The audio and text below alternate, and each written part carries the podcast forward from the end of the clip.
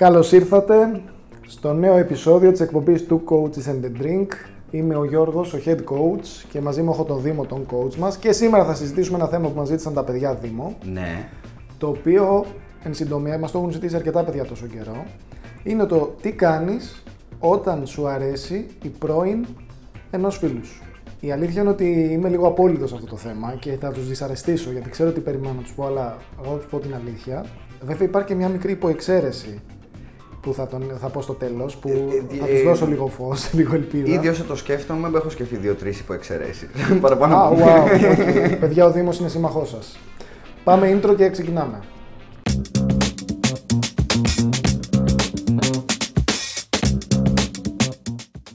Λοιπόν, θέλω καταρχάς μια διευκρίνηση όσον αφορά την ερώτηση, ή θα το αναλύσουμε σε δύο κομμάτια. Γιατί υπάρχει περίπτωση του ότι εγώ να γουστάρω την πρώην φίλη μου. Να. Ωραία. Υπάρχει και η περίπτωση όμως η πρώην φίλη μου να μου έχει δείξει ενδείξεις ότι γουστάρει εμένα. Ωραία. Και ρωτάω εγώ, δεν είναι το ίδιο? Όχι. Γιατί δεν μπορούμε να ελέγξουμε την άλλη πλευρά. Σωστά, ελέγχουμε μόνο τις δικές μας κινήσεις, ναι, και μιλάμε για αυτές. Ωραία. Οι άλλοι μπορεί να γουστάρει και να καίγεται. Το θέμα είναι εμείς τι κάνουμε. Ακριβώς. Επομένως, όταν λέμε με έναν άνθρωπο είμαστε φίλοι, okay, σημαίνει ότι είμαστε ειλικρινείς απέναντί του και έχουμε ξεκάθαρες προθέσεις μας. Άρα, αν πάμε με μια επιθετική περίπτωση, το ότι χωρίζεις εσύ με μια κοπέλα, okay, τη Μαρία, ας πούμε, ρε παιδί μου, okay, χωρίζεις Πέμπτη. Ωραία. Και η τύπισσα έρχεται Κυριακή, Δευτέρα και καταλαβαίνω ότι παίζει μαζί μου. Προφανώς είναι τελείως λάθος το timing, έτσι, δηλαδή είναι κάτι το οποίο θα πληγώσει πιθανότατα και εσένα, όχι όπως είσαι τώρα, αλλά καταλαβαίνεις, ένα φίλο, ρε παιδί μου, και δεν είναι και καλό από μεριάς κοπέλας, δηλαδή δείχνει καλό αυτό που λέμε καλό ποιό ανθρώπου, δηλαδή σκέφτεται λίγο τα συναισθήματα του πριν να περάσει καιρός. Το θέμα είναι εσύ τι σκέφτεσαι λοιπόν. Αυτό το οποίο σκέφτομαι εγώ σε τέτοια περίπτωση, δηλαδή για ένα τέτοιο χρονικό διάστημα, είναι ότι καλό δεν θα γίνει κάτι. Δηλαδή και το λέω και ξεκάθαρα κιόλας στην κοπέλα. Αν καταλάβει, okay, δηλαδή, λέω ότι κοίταξε να δεις, δεν παίζει αυτό, είναι φίλος μου, δεν υπάρχει κάτι τέτοιο. Εάν όμως έχει περάσει χρόνος, έχουμε δει το ότι ο φίλος μας έχει προχωρήσει. Εντάξει, αυτό βέβαια εξαρτάται και το τύπου σχέση, έτσι. Δεν λέω να είναι μία πρώην 5 χρόνια και χωρίζουν και μετά από 1 χρόνο βρίσκει άλλος κάποια άλλη και λέμε ότι δεν έγινε τίποτα. Αν έχει προχωρήσει και έχουμε δει ενδείξεις από την κοπέλα ή έχουμε νιώσει κι εμείς κάτι τέτοιο από την κοπέλα, το θεωρώ πολύ ειλικρινές να κάνουμε μια κουβέντα με το φίλο μας πρώτα. Ότι ξέρεις τι, Γιώργο, νιώθω πράγματα για τη Μαρία, έχω δει και τέτοια. Ωραία. Το δέχομαι. Αν σου πει ο φίλος, φίλε, χαίστηκα, προχωράς. Εγώ σου λέω ότι ο φίλος σου λέει ότι όχι, ρε φίλε, δεν θέλω, δεν νιώθω άνετα, δεν θέλω και να την ξαναδώ, δηλαδή που θα βγαίνουμε όλοι μαζί κτλ. Εκεί τι κάνεις? Το κόβεις. Α, οκ. Άρα στο ίδιο επίπεδο, στο ίδιο μήκος κύματος. Ναι, απλά σου είπα οι δύο υποεξαιρέσεις, γι' αυτό τους είπα υποεξαιρέσεις, είναι ότι πώς θα μπορούσε να είναι ειλικρινά.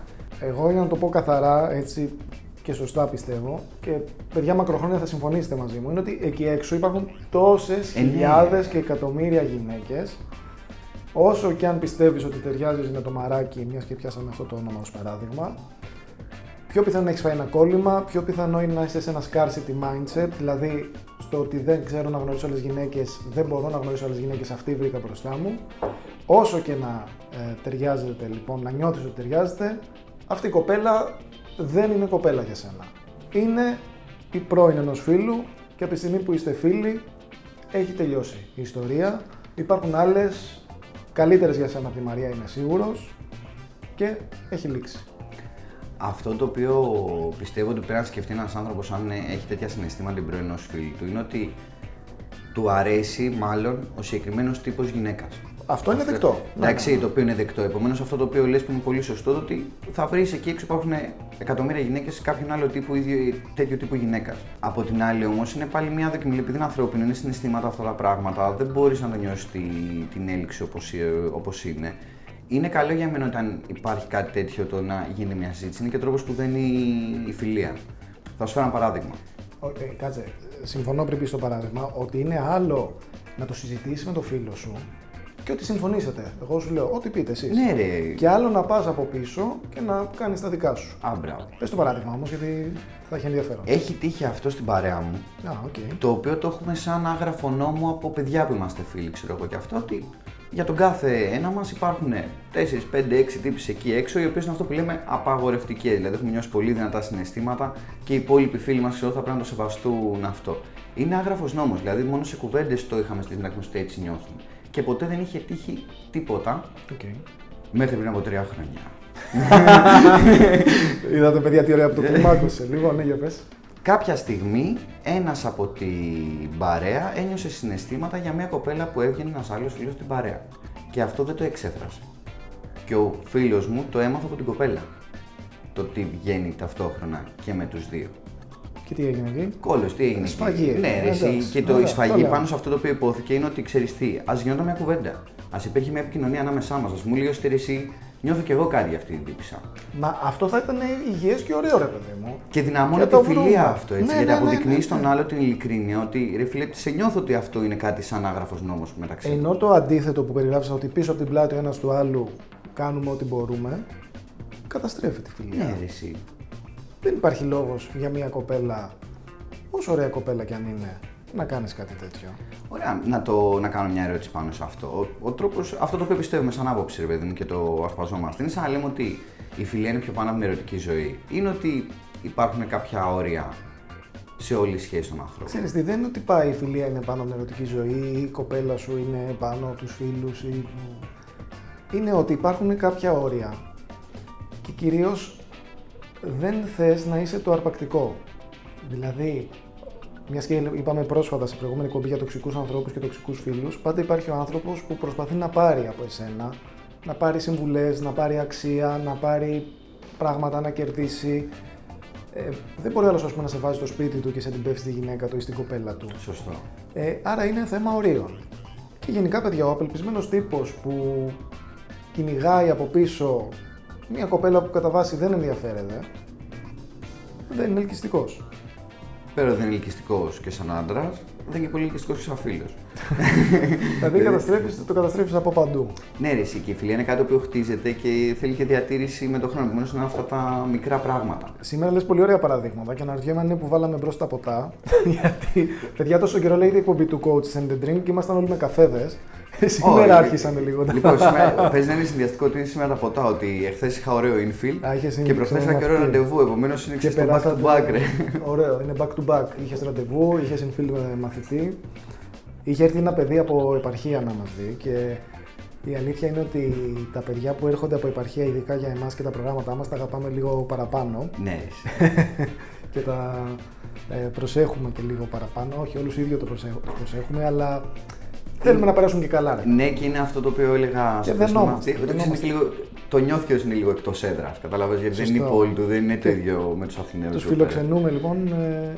Στο θέμα τα φλερτ, πολύ ωραία. Πλάς ότι οι ίδιοι λένε ξέρω μετά, ελάτε και πίσω στην πόλη μου, ξέρω και αυτά, σας φιλοξενώ εγώ. Επομένως έχω για αυτό το καλό, τώρα έχουμε σπίτι και κάπου αλλού να πάμε. Α, έτσι το βλέπεις, οκ. Εγώ μόνο μία υποπερίπτωση βλέπω, μιας και πιάσαμε το θέμα φίλη και κοπέλα και τι προέχει και τα λοιπά. Μόνο μία υποπερίπτωση βλέπω, την περίπτωση που είναι μια κοπέλα όχι πρώην φίλου σου, όχι σε σχέση με φίλο σου, ναι, αλλά είναι μια κοπέλα που αρέσει σε φίλο σου. Πρόσεξε τώρα, μπράβο. Εδώ είναι η μόνη υποπερίπτωση που μπορούμε να το συζητήσουμε, γιατί κατά τα λέμε κάθετος, όπως είπα, παιδιά. Εγώ σου λέω το εξής. Υπάρχει μια συμφοιτήτρια, ή υπάρχει μια γειτόνισσα, ή υπάρχει μια οτιδήποτε. Και σου λέει ο φίλος σου ο Παυσανίας. Στα παραδείγματά σου πάντα χρησιμοποιείς έτσι ονόματα αρχαιότητας. Θέλω να είναι σπάνια για να μην ταυτιστεί έτσι κάποιος αρνητικά. Και σου λέει ο φίλος ο Παυσανίας, α, Δήμο, αυτή μου αρέσει. Και σου αρέσει και εσένα. Δεν μας ξέρει η κοπέλα, έτσι, και τους δύο. Δεν σας ξέρει, τώρα είναι καινούργια είσοδος, ας πούμε, θα την γνωρίσετε και οι δύο. Και ξέρεις εσύ ότι ο Παυσανίας και δεν θα κάνει κίνηση, και αν κάνει κίνηση θα θέλει σπρώξιμο από σένα πρακτικά, ή ότι θα το κάψει, ή ότι. Και αρέσει και σε σένα. Για πες μου. Εκεί σου λέει η μόνη υποπερίπτωση που δέχομαι συζήτηση. Ωραία. Επειδή το ξέρεις ότι είμαι υπέρ της αλληλεγγύης, Παυσανία, πάμε να σε στηρίξω. Εντάξει, δηλαδή στη φάση, αν μου ζητήσεις τη βοήθεια, έτσι. Άμα μου πει, λέγεται γελάς. Θα το πεις πάνω να σε στηρίξω, αλλά είναι πολύ δύσκολο με αυτό το θα αν ήξερα ότι, ότι έχει πρόβλημα σε αυτό το κομμάτι, μέσα στα πλαίσια της φιλίας μου το να στηρίζω τους φίλους μου σε κάτι το οποίο ξέρω είναι πιο. Νιώθουν λίγο πιο άβολα από εμένα, γιατί θα αυτό ήθελα και από αυτούς. Αν όμως ήξερα το ότι ποτέ θα κάνει κίνηση και απλά είναι ο τύπος που απλά το συζητάει, είναι κάτι που θα το έλεγα και ευθέως και θα σου πω να σου πω μαλάκα, θα πας να μιλήσεις ή απλά θα το συζητάμε και τελικά θα φύγουμε. Αυτή βέβαια είναι μια πιο εύκολη υποπαίδευση, με δεν είναι κοπέλα του, ναι, ούτε είναι πρώην του, είναι μια κοπέλα που του αρέσει, ξέρω το εγώ, δηλαδή τι πάει, την καπάρωσε, ότι α, εγώ την είδα, την καπάρωσα, δεν μπορεί να την ακουμπήσει κανείς, μόνο σε μένα, αλλά και τελικά και εγώ δεν κάνω κάτι. Όχι, ρε φίλε. Αυτό καταρχάς το έχω δει και με ανθρώπους σε πιο μικρή ηλικία. Το θυμάμαι σαν φοιτητής του είχα γνωρίσει έναν τέτοιο τύπο. Ο οποίος κάθε ωραία κοπέλα που έχει, την ξέρω και αυτά. Αυτή μου αρέσει, αυτή μου αρέσει, αυτή μου αρέσει. Όποιος έτυχε να κάνει κίνηση, μας έβγαζε μαλάκες. Ναι, ότι παιδιά, αφού σας είπα ότι μου αρέσει. Άρα, μπορεί κάποιος, ας πούμε, να λέει μ' αρέσουν αυτές οι 15 σε εισαγωγικά τις καπαρώνω και κανείς δεν μπορεί να κάνει κίνηση και κανείς δεν μπορεί να ασχοληθεί μαζί του. Δεν νομίζω ότι ούτε αυτό είναι τίμιο. Εννοείται ότι δεν είναι τίμιο. Είναι το ίδιο πράγμα που φαντάζομαι να είμαστε σε ένα νησί, ναυαγί οτιδήποτε, και από το αεροπλάνο εσύ βγάζεις όλο τα σνακ που έχει, ξέρω εγώ και αυτά για φαΐ, και εγώ βγάζω μια τσιπούρα. Και μου λες, επειδή δεν ξέρουμε πώς θα μείνουμε εδώ και πότε θα πεινάσω και άμα πεινάσω, δεν θα πάρεις τίποτα δικά μου σνακ, ξέρω εγώ, μείνω την τσιπούρα. Και δεν θα φάω την τσιπούρα, δεν θα του πω ρε φίλε, δώσ' μου κάτι. Μα, ναι, αλλά σε αυτό που λες, τουλάχιστον τα έβγαλε τα σνακ μόνος του.